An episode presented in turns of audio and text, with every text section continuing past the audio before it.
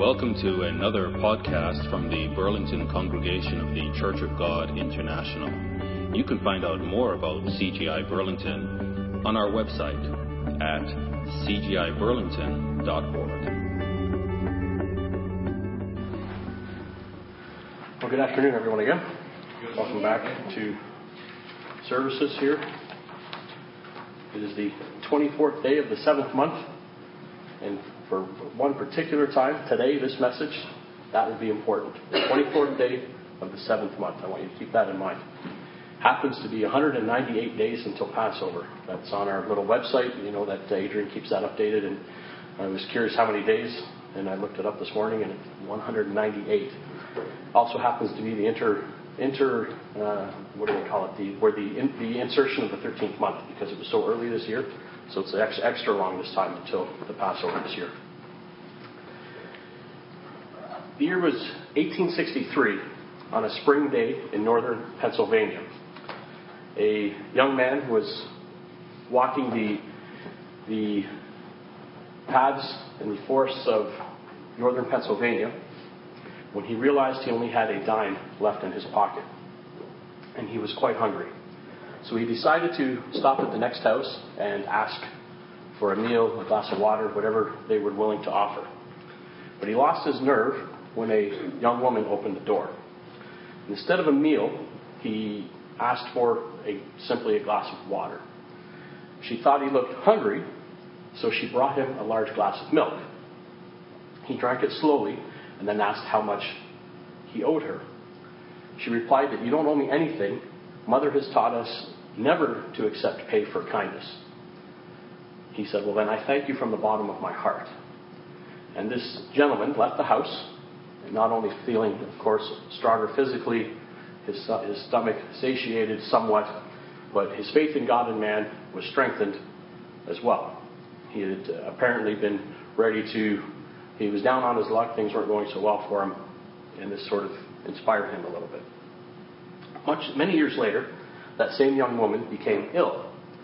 Local, daughters, local doctors were baffled and finally sent her to the big city, where they called in specialists to study her rare disease. Dr. Howard Kelly was called in to consult on this case. When he heard the name of the town that she came from, he went down the hall to the hospital to her hospital room. Dressed in his doctor's gown, he went in to see her and recognized her at once. He went back to his office and was determined to do his very best to save her life. And from that day forward, she became one of his special cases, and he gave particular attention to her case. As the long struggle went on, it was a particularly uh, difficult disease. They eventually won the battle, and she went into remission. He requested from the business office of the particular hospital to pass the final billing to him for approval. He wanted to make sure it was billed correctly. He looked at it, then wrote something on the edge of it and sent the bill to her room. She was, of course, scared to open it, but for, for of course, fear she was not a very well off woman. She was fearing that the, the cost of this would be exorbitant and that she would take years to pay this off until she caught something on the side of the bill that said, paid in full with one glass of milk. This was the same uh, woman that had years before had offered this young doctor a glass of milk. And this young doctor went on to be one of the founding four doctors of Johns Hopkins University Hospital in Baltimore, Maryland. You may have heard that's one of the more well known medical teaching institutions in the United States. But he never forgot that encounter with that young lady in his time of need. Every now and again, we all experience life changing moments. Times in our life that we can look back and recognize that our life took a turn, for good or for bad, hopefully for good, at that particular moment. As I said in the opening session, the Feast of Tabernacles for us should be life changing experiences.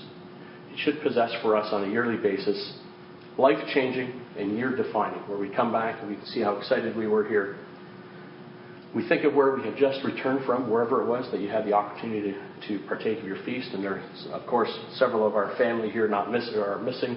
They've come down with colds and other, other items. We've heard from some that are not here. We've come back from time set apart to worship every day, the cares of our, leaving the cares of our regular lives in the past, time to fellowship with God's people, building relationships. We've heard several examples of people who either renewed friendships or built new relationships, learned lessons from working together, as we did, as I did down in Florida, working together for a greater purpose. After 38 feasts, I look back and some of the happiest times of my life happened at the Feast of Tabernacles. Some of the messages and lessons learned, I can think back to specific feast sites. I think of being in Quebec City, and I think of a particular, I, I can think of a particular message in the, in the particular gentleman who gave it, and I associate Quebec City with that feast. I can think of a couple of messages in Leamington, and the list could go on and on over the course of all of those many feasts. As we return to our normal lives, we cannot let the momentum that we built over the course of the Feast of Tabernacles go for naught. So today, what I would like to do is build upon the momentum that we experienced over the course of the last three weeks, not just the last week at the feast, but the entire, the entire uh, fall festival season as a whole, by turning our eyes forward to the next year and all that lies ahead for us collectively and individually. The festival periods can serve like growth charts for us that we can think back to perhaps when whether it was yourself or, the, or your children have perhaps growth charts on the back of their, of their door. And uh, we moved far too many times to even warrant having a growth chart. Uh, it made no sense to 13 times to to draw on the wall and then take that wall and move it here and move that the wall down to the next house. So our kids are not fortunate to have any any growth chart uh, that some do. But the feast, festival periods can act as, as growth charts, so to speak, where we can gauge our, our individual and collective growths from year to year. And as we proceed from one year to the next, we should be seeing the growth that we are making, individually and collectively, as we become more like our Father and our Lord Jesus Christ, in mind, in spirit, and in character. I mentioned the seventh month and the 24th day, which is today. Obviously, the the festivals are from the 15th to the 22nd of the seventh month. We can see that in Leviticus 23. Having ended on Thursday, today being the Sabbath, that makes today the 24th day of the seventh month. It actually plays in a very important part of today's message. Turn with me to the book of Nehemiah. The book of Nehemiah. You can turn to chapter 9. And just to set it up, to provide some of the background, You'll recall that the Persian emperor allowed Nehemiah, who was a high level in a high level position in his government, he was his cupbearer, to return to Jerusalem to help rebuild its walls. Then, after returning to Jerusalem to re inhabit it, you can see that in the first several chapters of Nehemiah. Ezra then reads the law to the people in conjunction with the keeping of the Feast of Trumpets, the Feast of Atonement, and the Feast of Tabernacles, and the eighth day, of course, that we now know as the last great day. But by going to Nehemiah chapter 9, we jump into the account as the Feast of Tabernacles has come to an end. And looking in verse 1, we see that now on the 24th day of this month, the children of Israel were assembled with fasting in sackcloth and with dust on their heads. Then those of Israelite lineage separated themselves from all foreigners, and they stood and confessed their sins and the iniquities of their fathers. And they stood up in their place and read from the book of the law of the Lord their God for one fourth of the day, and for another fourth they confessed and worshiped the Lord their God. Then Jeshua, Bani, Kadmiel, Shebaniah, Buni, Sherebiah, Bani, and Chenani stood on the stairs of the Levites and cried out with a loud voice to the Lord their God. And the Levites, the same gentlemen that are mentioned, with the addition of one more, Pethiah, said, Stand up and bless the Lord your God forever and ever. We'll, take, we'll stop there just for a second. And we see that following the Feast of Tabernacles, the people stayed and gathered to worship God. And they were looking both forward and backward. And we're going to see that as we go through some of this and it, we'll, we'll tie this in with a couple of other stories here as we see the process of rededication take place in three different examples at the end of the Feast of Tabernacles. Continuing in verse 5, we're just going to take some time to read Nehemiah 9 just for, for a few minutes.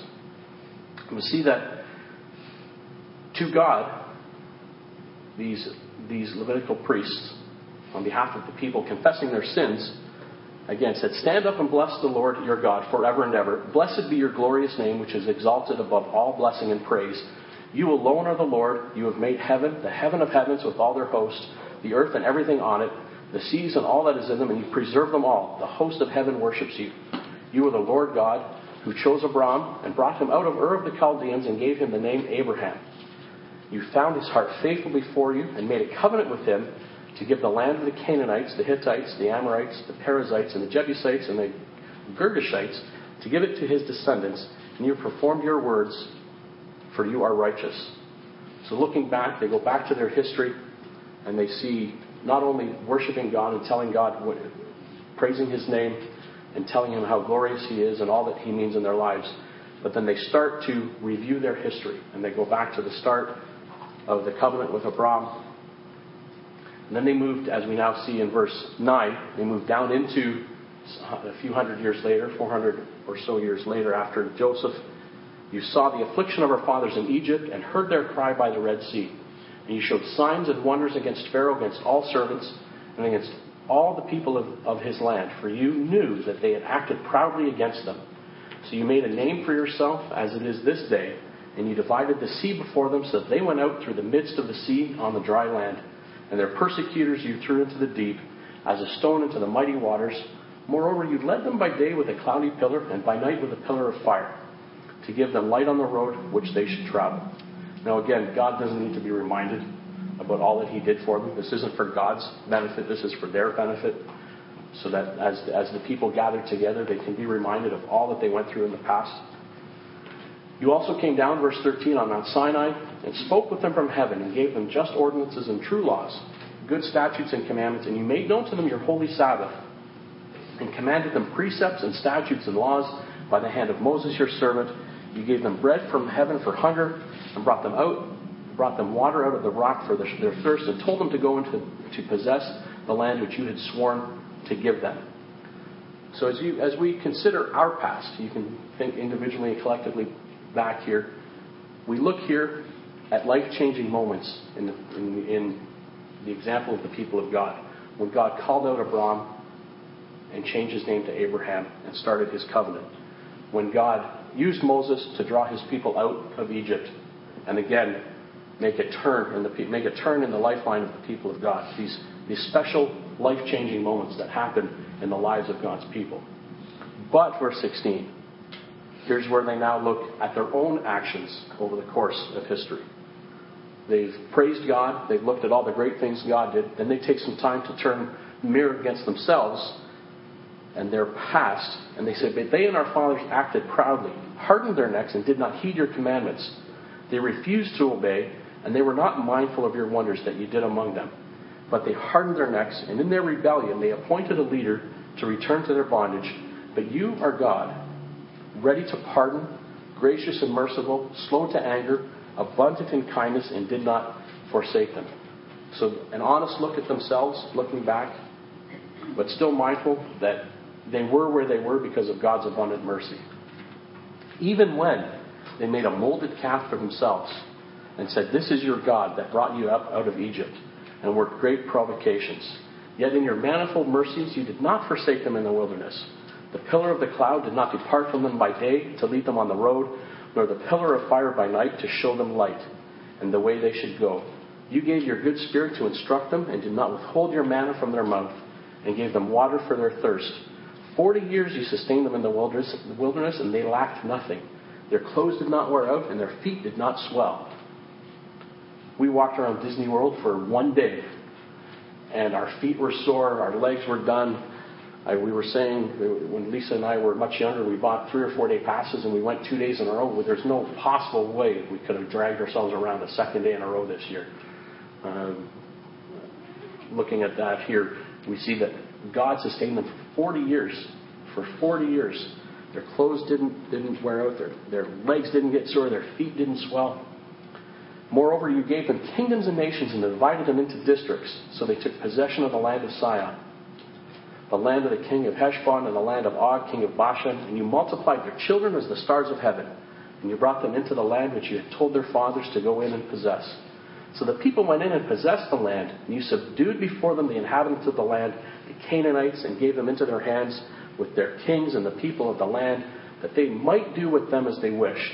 And they took strong cities and a rich land, and possessed houses full of all goods, cisterns already dug, vineyards and olive groves, and fruit trees in abundance. So they ate, and they were filled and grew fat, and delighted themselves in your great goodness. And again, despite all of all of the, the things that they didn't deserve, God continued to bless them because they would come back, they would, they would partake of God's mercies, and He continued to bless them. Nevertheless, continuing in the same, the same uh, pattern, they were disobedient and rebelled against you, cast your law behind their backs, killed your prophets, and testified against them to turn them to yourself. And they worked great provocations. Therefore, you delivered them into the hands of their enemies, who oppressed them, and in their time of trouble, when they cried to you, you heard from heaven, and according to your abundant mercies, you gave them deliverers who saved them from the hand of their enemies. But after they had rest, they again did evil before you. Therefore, you left them in the hand of their enemies, so that they had dominion over them. Yet when they returned and cried out to you, you heard from heaven, and many times you delivered them according to your mercies, and testified against them, that you might bring them back to your law. Yet they acted proudly, and did not heed your commandments, but sinned against your judgments which if a man does, he shall live by them. And they shrugged their shoulders, they stiffened their necks, and would not hear. Yet for many years you had patience with them, testified against them by your Spirit and your prophets, yet they would not listen. Therefore you gave them into the hands of the peoples of the lands. Nevertheless, in your great mercy, you did not utterly consume them, nor forsake them, for you are God, gracious and merciful. Now, therefore, our God, the great, the mighty, and awesome God, who keeps covenant and mercy, then do not let all the trouble seem small before you that has come upon us. Our kings and our princes, our priests and our prophets, our fathers and all of your people, from the days of the kings of Assyria until this day. However, you are just in all that has befallen us, for you have dealt faithfully, but we have done wickedly. And therein lies, in those two lines, a recapturing of their entire history. They've taken time in their praises and their prayers to God to recount from Abraham down to the current time, and they summed it up here with those, those two lines. You have dealt faithfully, but we have done wickedly. Neither our kings nor our princes, our priests nor our fathers have kept your law, nor heeded your commandments and your testimonies with which you testified against them, for they have not served you in that, their kingdom or in the many good things that you gave them or in the large and rich land which you set before them, nor did they return from their wicked works. You have dealt faithfully, yet we have done wickedly. When we look back at our past, individually and collectively, you can take time in your, in your minds to look back to when you started your walk with God, collectively, as part of this, this greater body of Christ. We can look back to the old Worldwide Church of God. Back when the last time I was in Florida, there weren't 100 people at the feast. There was 10,000 people at the feast. 10,000 people in one feast site. I, it's been years since I've seen that. I don't know if anybody here who has, who has had that opportunity to be in a feast site where there were 10,000 people. We filled an entire arena, and it was just one site. I remember being back when I was a, a in the 70s, when I was much younger than even even the young children up front here. There was 15,000 people at a feast site in the, in the Poconos in Pennsylvania.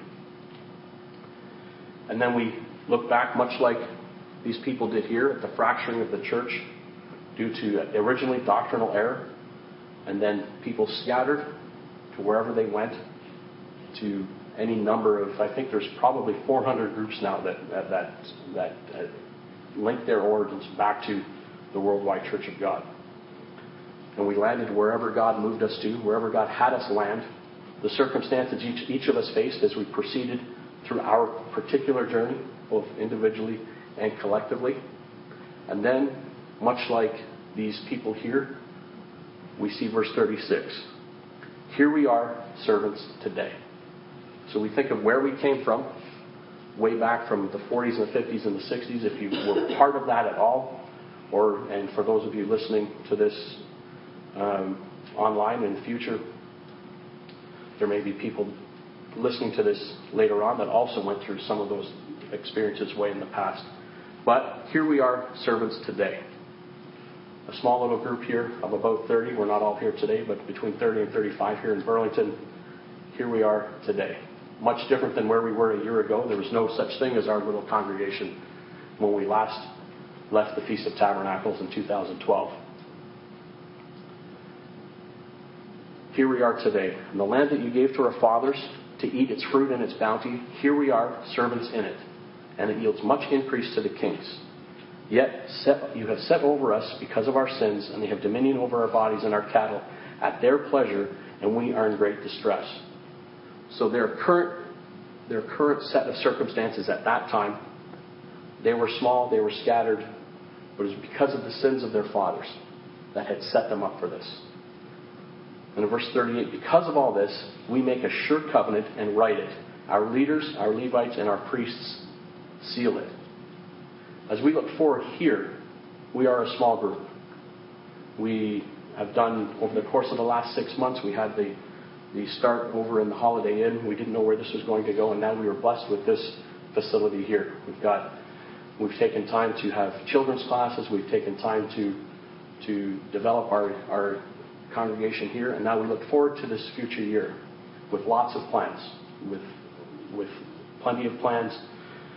Youth lessons will now start, and we have a whole year planned out for the New Testament. We hope to get a social committee started.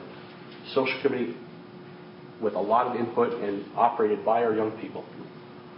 That's part of part of some of our, some of our plans, and we'll, we'll go over some of this in future weeks when we have some of our town halls we want to start some local steady evangelism, not big, massive campaigns, because we certainly don't, uh, we don't have the manpower for that, but local steady evangelism. Using social networking that's already started. We have a faith, we do have a Facebook page that has been started, and amongst our, the podcast that we have, making proper use of social networking, that will come from the help from uh, anyone here that wants to help volunteer. There are some plans to have some small midweek meetings where possible where possible to for spiritually focused midweek meetings. So we've come a long way over the course of history. From the time zone there were 10,000 people at a feast site to now where we are sitting here with with what amounts to 30 to 35 people in our congregation at this present time with plenty to do, plenty of opportunities. And much like we read here in the words of these, these Levitical priests here, here we are servants today looking forward to the future. Looking here in chapter 10, we see here that the people who signed this covenant on this day, on this day in that particular year, we won't take time to read the names. Drop down to verse 28. Now, the rest of the people, the priests, the Levites, the gatekeepers, the singers, the Nethinim, and all those who had separated themselves from the people of the lands to the law of God, their wives, their sons, and their daughters, everyone who had knowledge and understanding. These joined with their brethren, their nobles, and entered into a curse and an oath, the blessings and the cursings. That's what that means. If you follow, if you, if you follow God, if you do what He has promised that you will do, you will be blessed, and if you don't, you will be cursed. To walk in God's law, which was given by Moses, the servant of God, and to observe and do all the commandments of the Lord our God and His ordinances and statutes their commitment. They committed together to, to follow God. We see then, we won't take time then to go through chapter 11, 12, and 13, but we see that all the people, when you go through here, you see that all the people played a part. There were tribes, there were priests, there were choirs, there were temple responsibilities. Everyone played their part in committing to this covenant. Where they said, Here we are, servants today. And they committed themselves to doing better for God in their little, little part of the world. All seeking to purify the people and make them right before God because of their commitment to their covenant with Yahweh. And all of this happened, this dedication, we see here that Nehemiah followed this up by dedicating the wall that he'd rebuilt around Jerusalem, happened two days after the end of the Feast of Tabernacles. Dedicating the people back to God for service to Him. 1 Kings chapter 8. 1 Kings chapter 8. Let's go back in time a little bit to King Solomon. 1 Kings chapter 8.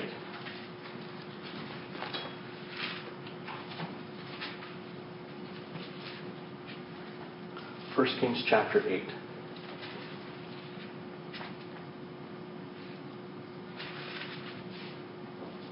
The temple had been finished. The ark was now being, the ark of the covenant was being brought in. We'll pick it up in verse 1. Now Solomon assembled the elders of Israel and all of the heads of the tribes, the chief fathers of the children of Israel, to King Solomon in Jerusalem, that they might bring up the ark of the covenant of the Lord from the city of David, which is Zion.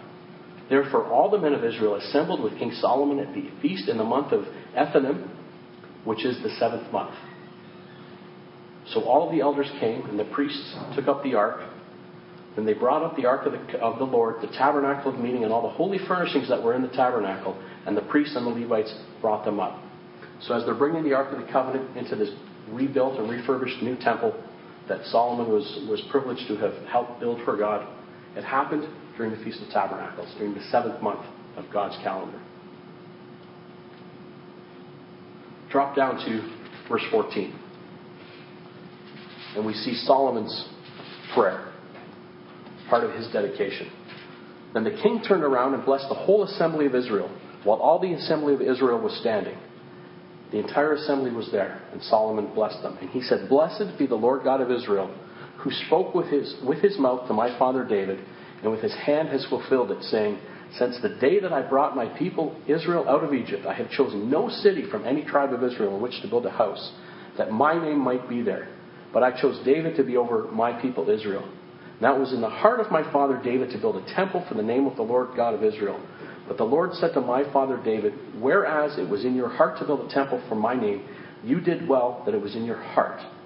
Nevertheless, you shall not build the temple, but your son who will come from your body, he shall build the temple for my name.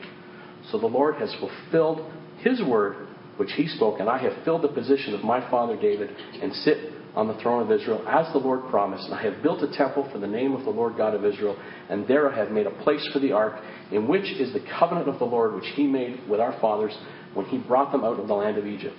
Then Solomon stood before the altar of the Lord in the presence of all the assembly of Israel and spread out his hands toward heaven. And he said, Lord God of Israel, there is no God in heaven above or on earth below like you, who keep your covenant and mercy with your servants, who walk before you with all their hearts, who have kept you have kept what you promised to your servant David my father.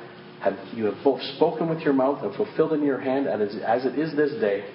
Therefore, Lord God of Israel, now keep what you promised your servant David my father, saying, You shall not fail a man to sit before me on the throne of Israel, only if your sons take heed to their way, that they walk before me as, I, as, I, as you have walked before me.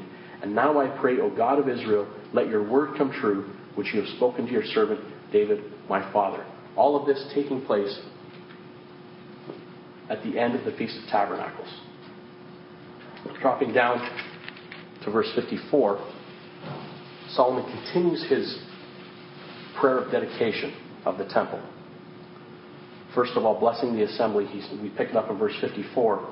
And so it was, when Solomon had finished praying all of this prayer and supplication to the Lord, that he arose from before the altar of the Lord, from kneeling on his knees, with his hands spread up to heaven. Then he stood and blessed all the assembly of Israel with a loud voice, saying, Blessed be the Lord, who has given rest to his people Israel according to all that he promised. There has not failed one word of all his good promise, which he promised through his servant Moses. May the Lord our God be with us as he was with our fathers. May he not leave us nor forsake us, that he may incline our hearts to himself, to walk in all his ways, and to keep his commandments and his statutes, and his judgments, which he commanded our fathers. And may these words of mine, with which I have made supplication before the Lord, be near the Lord our God day and night that he may maintain the cause of his servant and the cause of his people Israel as each day may require. That all the peoples of the earth may know that the Lord is God and there is no other.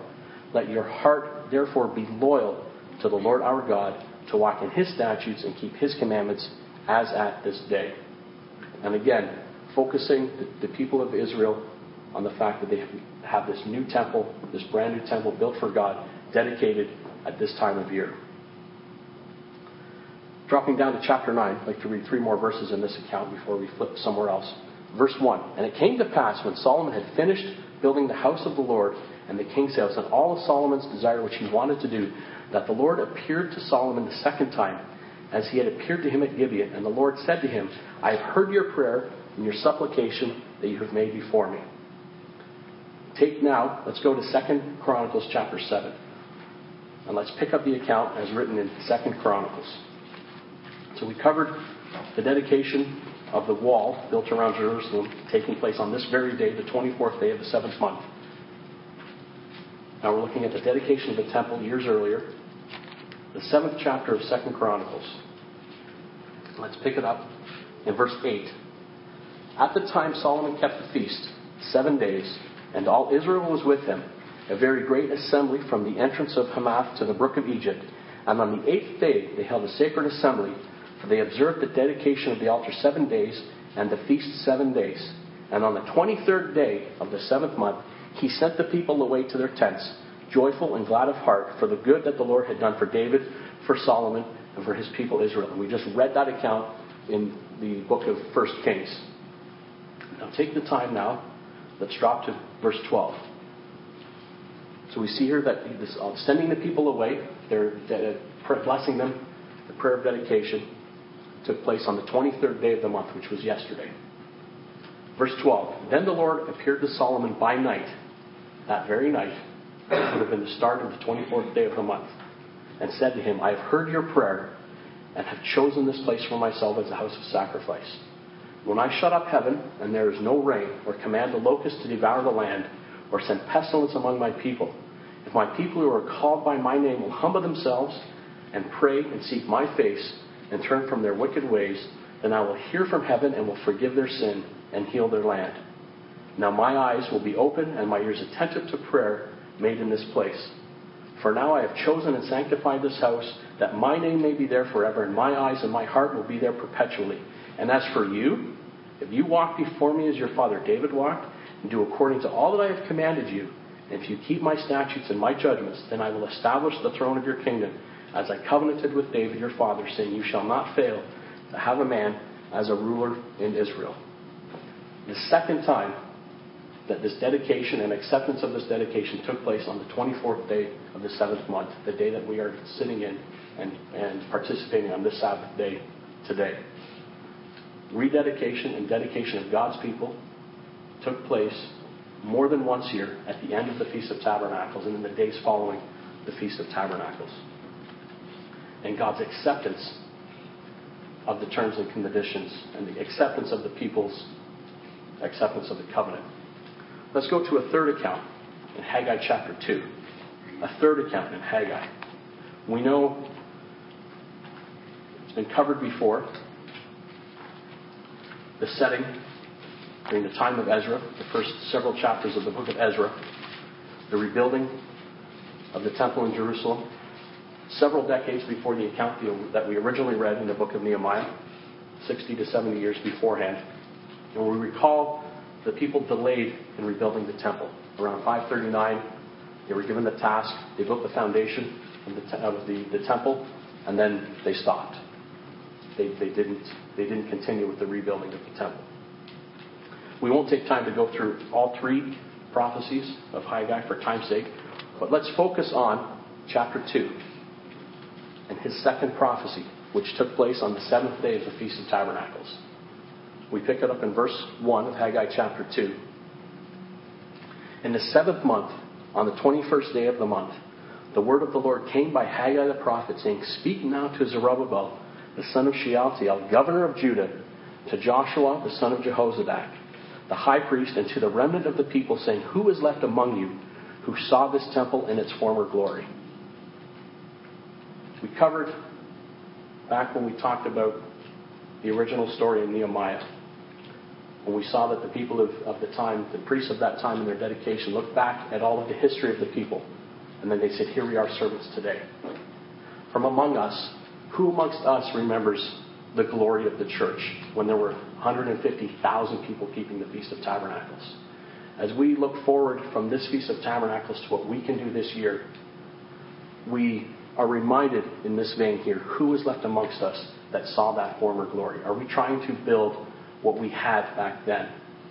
Let's read the instruction here from God through Haggai. In comparison with it, continuing in verse 3, back to the beginning. Who is left among you that saw this temple in its former glory, and how do you see it now? Are we disappointed that we have 30 people here in Burlington? Let's see what we have here. In comparison with it, is this not your eyes as nothing? Yet now be strong, Zerubbabel, and be strong, Joshua, son of Jehozadak, the high priest, and be strong, all you people of the land, the Lord says, and work. Our responsibility is to work with, with whatever God places before us. And work, for I am with you. And according to the word that I have covenanted with you when you came out of Egypt, so my spirit remains among you, and do not fear. Who is amongst us that remembers the former glory of the church? We don't need to compare ourselves to that old glory. We don't need to compare ourselves to other congregations. We don't need to compare ourselves to wherever we were at the feast. We have been called out to work, to be strong, and to do it together as a group. And we see that on three different occasions that the people of God were rededicated either at the end of the feast or in the subsequent two or three days following the Feast of Tabernacles and the time that we share now. We can come back from the feast sad, all down because we got to go back to work or back to school and the greatness of the feast is gone, or we can come back reinvigorated from the feast with much left to do. And over the course of the last six or seven months that we've been here, we have had much to do. We've come far, and there's much left to do, as we said. As we said, here we are in the words of those people in Nehemiah, here we are servants today with much left to do. And I include those who are not here Larry and his girls, Scott, the Brinsons, uh, Ray and Olivia, and, and Rosalia. We include them all here as part of us. There's much to do. And do we recall why there's much to do? Because He needs, our Savior, when He comes, needs to find us doing His work. He needs to find us occupied and doing business till he comes. He needs to find us watchful and he needs to find us faithful. The Feast of Tabernacles has been a turning point for God's people for a long, long time. It has produced life changing moments of rededicating people to the work God has asked of them. As we here, our new church family, have just completed our first year of celebrating the festivals of God, an entire festival course we have just finished for the very first time. There is much left for us to do. So, together, I ask that we rededicate ourselves as the feast has come to an end, individually and collectively, to God. Let's turn, with, as we finish, to Numbers chapter 6. Numbers chapter 6, that was read in the scripture reading.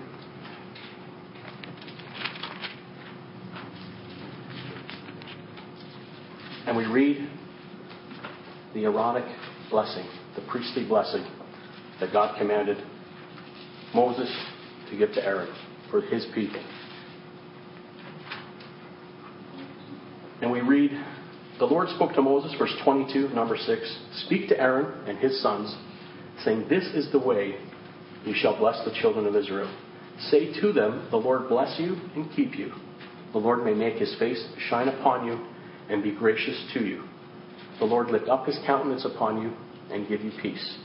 So they shall put my name on the children of Israel, and I will bless them. And as we came to the end of the Feast of Tabernacles, we picture his kingdom coming at the time when we will be given new names, when we will be given the name of God.